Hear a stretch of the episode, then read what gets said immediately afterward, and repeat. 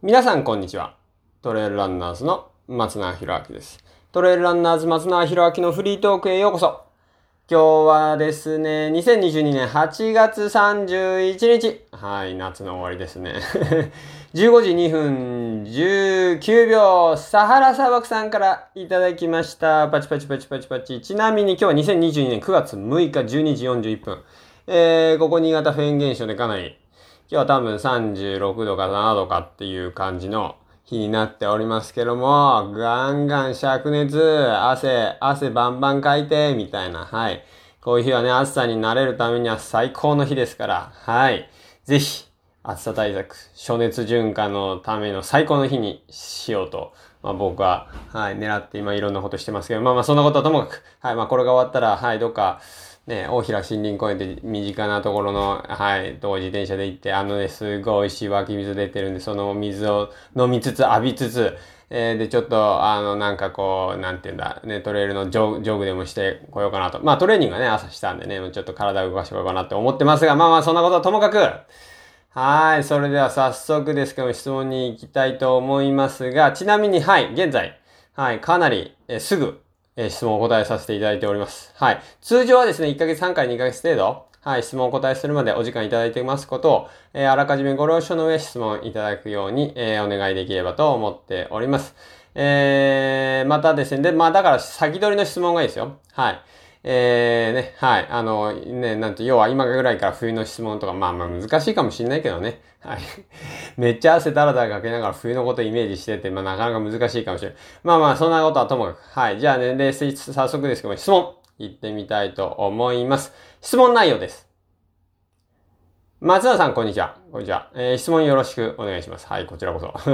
月曜日が祝日で3連休になる場合、いつもの週のトレーニング計画通りに走るともったいないような気がしますが、かといって3連休中ずっと山で長時間頑張ると次の日からトレーニング計画がずれてくるような気がします。松田さんはプロなのであんまり祝日などは影響なさそうな気がしますが、祝日は頑張った方がいいのか、気にせずいつもの週の計画通り走った方が良いのか、アドバイスお願いしますということで、はい。サハラ砂漠さんから、はい、質問いただきましたけど、ちなみにね、僕から質問があるよね、サハラ砂漠さん。つって、まあその質問に答える術もないからね、あれですけども。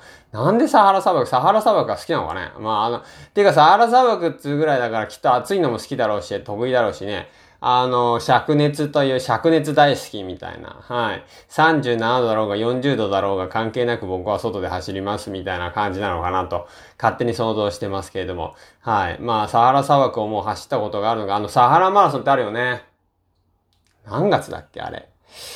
えー、僕の友達、オーストラリアの友達、リトアニアとの友達が出てたけど、あれ確か3月末ぐらいだった気がするけれども、はい。ねえ。ああいうのも面白そうだよね。ちょっとあれだよな、そういうステージレース、そういうステージレースもちょっとやっぱ興味あるよね。まあまあ、まあいいや。はい。まあいろんな挑戦をね、今後もしていこうと思っておりますけれども、まそれはともかく、それは僕の個人的なことですから、はい。まあサハラ砂漠っていうね、あのペンネームというかラジオネームというか、ポッドキャストネームを見て、ちょっとふと思ったことですけども、まあはい。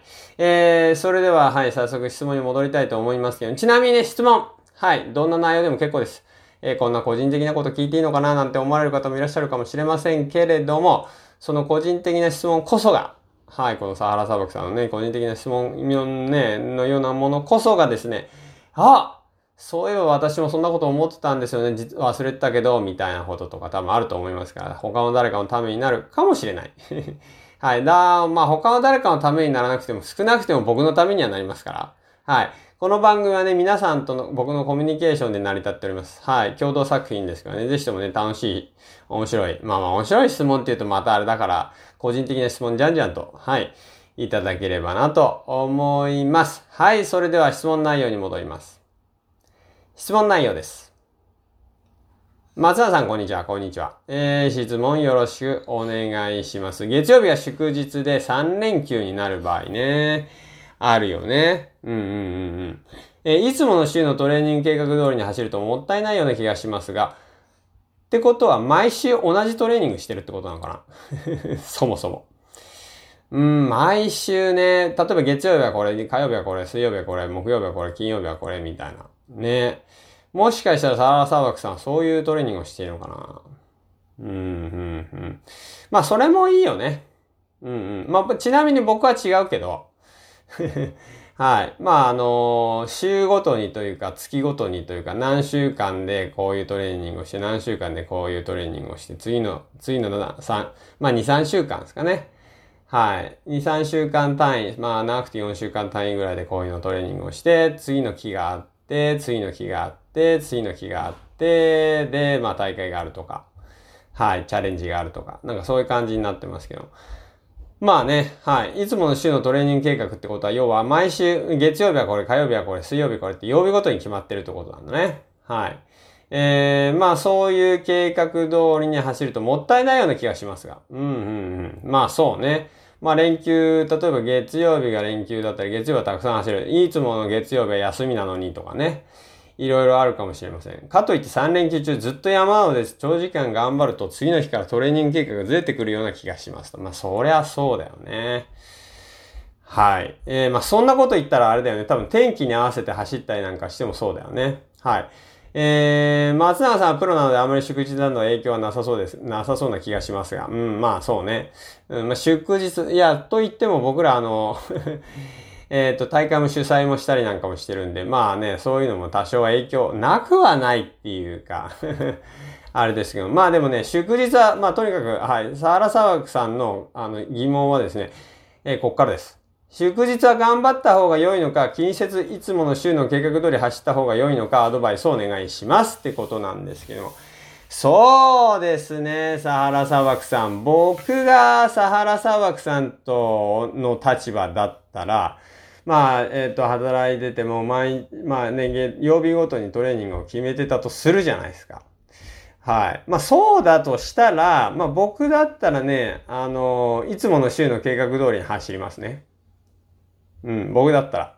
うん。もうそのルーチンを完全に信じてるんだったら、そうします。はい。僕だったら。うん、でも僕はそもそも月曜日がそう、火曜日がこう、水曜日がこうって、毎週同じようなトレーニングじゃないから。だから、まあ、全くサハラ砂漠さんの立場だったら、多分僕は同じ、そう、気にせず、いつもの週の計画通り走った方が、うん、走るでしょうね。っていうのは、やっぱりこれリズム崩れると、その、なんて言うんですかね、あの、また戻すのも大変だし。そのリズムが絶対的に自分に合ってるんだったら、もうそのリズムで行った方がいいんじゃないかなって。はい。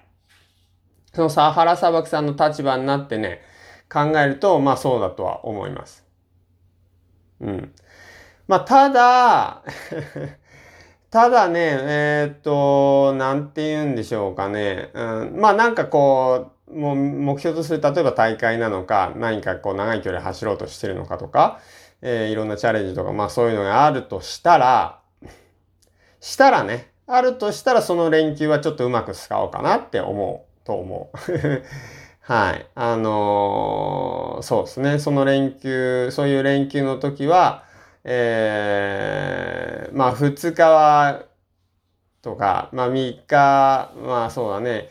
初日と真ん中1個上げて、もう最終日走るとか、まあまあそういう、その3連休をうまく利用しようかなと思うでしょうね。っていうのは、えー、やっぱりこの連休ね、あるから負荷かけれる、ね、あの、こうボリュームの高いトレーニングっていうのもできる可能性はあるし、まあそもそもね、なんか目標とするものがどういうものなのかにもよると思うんです。例えば100マイル、まあ100キロ、100マイルとか、長いです。例えば30キロ、40キロとかの大会じゃなくてね、50キロ以下の大会じゃなくて、長い距離の大会をちょっと意識しているのであれば、うん、あそうなのであれば3連休のをちょっとかそういう、まあ、週末とかうまく使おうかなっていうのはあるでしょうね。うん。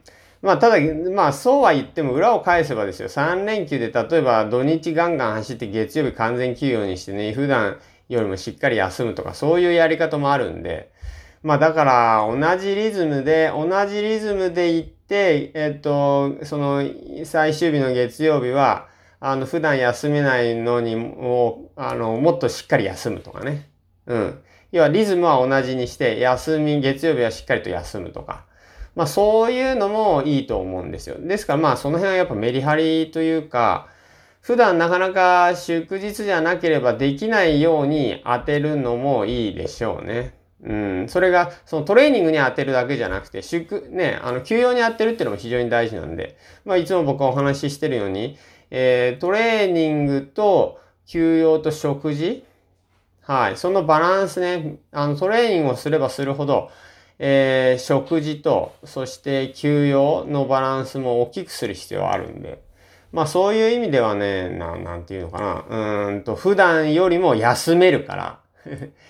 あの、頑張る、やす、頑張って休むってのもありだよね。そう。だからトレーニングするだけじゃなくて、あの、や、しっかり休むっていうのも、やっぱり、あの、一つの手だとは思うんで、まあそういう意味ではね、あの、3日間さんね、3連休中ずっと山で長時間頑張るっていうのもありだし、うん。えー、普段休めないところしっかり休むってのもありだし。それじゃ全然答えになってねえじゃねえかみたいな感じかもしれないけど。まあ、つったってね、サハラ砂漠さんがな、もしかしてサハラ砂漠さんがさ、あの、サハラマラソンを目指してるんだったらですよ。まあ、だったら3連休中ずっと山とか、あの、なんか、あの、どこだ、えー、っと、なんか鳥取砂丘みたいなところとか走り行ってですね、はい、あの、ひたすらなるべく長い、ね、時間動き続けるみたいなのを3日連続でやる。だってサハラマラソン確か1週間ぐらい走り続けるはずですから、まあ1週間走り続けるって言って普段もね、毎日走ってるわけだから、一緒っちゃ一緒ですけどね。はい。まあそういう感じでね、あのトレーニングをしっかり、あの、まあトレーニングに当てるっていうか、まあまあね、だからどんな、何を狙ってるかにもやっぱりよると思うんで、うん。ずっと山まで長時間頑張る必要がある。まあでもこうやって書いてあるってことは多分100マイルとか狙ってんのかな。まあそうだとしたら、そうですね。まあそうだとしたら、まあ3日、まあだから例えば3連休でずっと山の中っていうの、例えばまあ僕だったらですよ。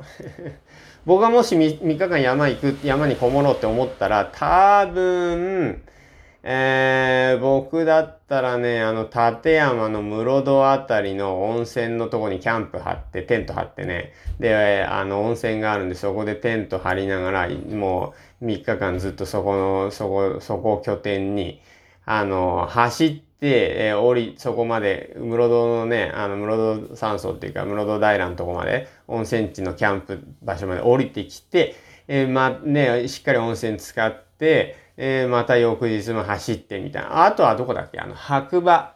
えー、っと、あの、白馬、なんだったかな？えー、っと、白馬三山じゃなくて、白馬三山か。はい。えー、みたいなとこ。そこにもね、あの、山の途中に温泉あるんで、あの、そういうところはい。まあなんで、こう、温泉あるとこ。はい。温泉あるところで、えー、しっかりこう、な、山の中腹とかで温泉があって、みたいなところでキャンプ張ると。僕個人的にはね、白馬槍温泉みたいなところとか、はい。なんかまあ僕なんかはいいかなって 個人的には思ってますけれども。はい。まあでもね、あの、まあと、とは言っても、なかなかね、あのなんて言うんでしょう。いや、今ね、このパンデミックの影響でやってるとことやってないとこありますんで、まあそういう意味ではね、はい。まあその辺はしっかり情報チェックして、えー、言っていただければと思いますけれども、まあね、まあ今ちょっと、実際今年も僕行ってないんであれですけど、まあネットでチェックする限り、あれなのかなと思いますけども、まあまあまあ、はい。えー、まあまあその辺はね、はい。いろんな情報チェックしながら、はい。と思いますけど、まあ僕はあったらそういうやね、連休の使い方っていうのもいいかなっては思いますよね。まあなんで、そう、祝日。でね、あとね、まあ、ただ、こう一つこれをね、僕、この質問を見てて思ったのが、天気だね。うん。あの、この感じだと、例えば天気。天気でもずれてくると思うよ。サハラ砂漠さん。そうじゃない？うん、例えばですけど、台風が来てとか、例えばですけど、こう、まあ、洪水が来てって言い方あるじゃんけど、例えばですけど、普通に雨が降ってとか、例えばですけど、めっちゃ暑くてとか、わかんない。なんかね、そういうなんか天気でも、まあ僕ら今新潟に住んでるんで、まあそういう意味で雪とかね、はい、そういうのもあるわけですよ。まあですから、ね、あのー、なんていうのかな、そういう事情というか、えー、外的要因を考慮に入れすぎると、どんどんどんどんまあそういうまあメニューっていうのはどんどんずれていくというか、なので、まあ別にずれてもいいんですけど、まあずれ、ずれてもっていうか、それを、なんていうのかな、見越して組んでればね。でも、あのー、あんまりこう、なんて言うんでしょうね、そういう外的要因を考慮して、いろいろトレーニングを組むっていう、まあもともとね、計画にあったならそれでいいんだけど、でも例えば天、こういう感じだと天気でもね、なんか影響されそうな気がするんで、まあそういう意味ではね、まあ僕なんかは例えば天気、雨が降ろうが、あの雪が降ろうが、あの風が吹こうが、槍が降ろうがみたいな、あの、全然関係なくトレーニングはトレーニングで最優先して行っています。まあまあ、そもそも健康管理ですよね、そういう意味では。あの、しっかりと日々のトレーニングの、えー、疲労をしっかりとその日のうちにというか、あの、取っていく。やっぱそういうトレーニングと、えー、休養？うん、のバランスっていうんですかね。えっ、ー、と、トレーニングと回復のバランスですよね。もうしっかり取っていく。まあ、それ自体がとっても、まあ、それ自体がトレーニングの計画なんです。そもそも。そう。だから、まあ、そういう意味ではしっかり健康でね、ずっと居続けて、えー、トレーニングを続けられるようにするっていうのは、まあ、本当に、そのトレーニングだけの計画じゃなくて、さっきもお話ししたような休養の計画っていうか、この日はしっかり休むとかね。うん。休みの予定はしっかり事前に入れておくっていうのも、うん、大事な気がするんですよね。まあ、だから、あのー、まあね、そういう意味では、そのトレーニングっていうのは、まあトレーニングの計画だけじゃなくて、そういうね、休みの計画、しっかりと休む日を取るっていう、えー、作っておくっていうこともそうだし、まああとはその、走るだけがトレーニングじゃないっていう こと。うん。で、まあ、あとはまあ、僕らだからそのね、天気によって全然、あの、トレーニング内容変えませんから、変えませんっていうか、あの、天気はどうだろうと、あの、トレーニングはトレーニングのメニューでずっとやっていくんで、はい。それよりも大事、まあ、だからそのために大事なのは健康管理ですよね。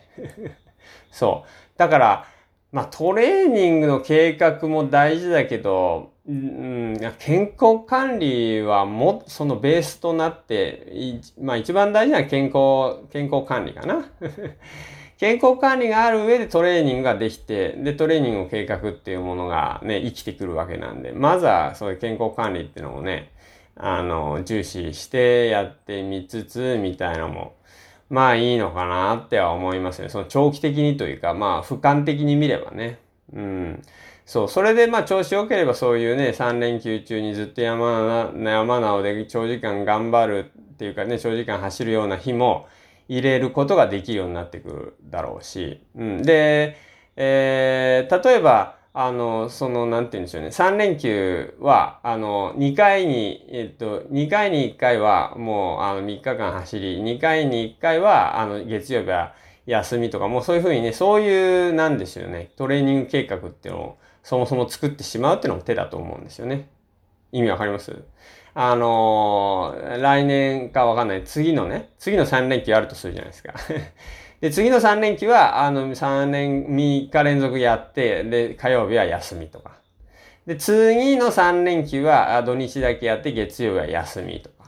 あそういうのを、その、もう周期的にというか、あの、そういうトレ、いつもの週のトレーニング計画の中に、一つ組み込んでみるのも、まあ面白いんじゃないかな。まあそれでね、できればいいだろうし、まあいや、それじゃちょっと負荷高いなってことであれば負荷を変えていけばいいだろうし。うん。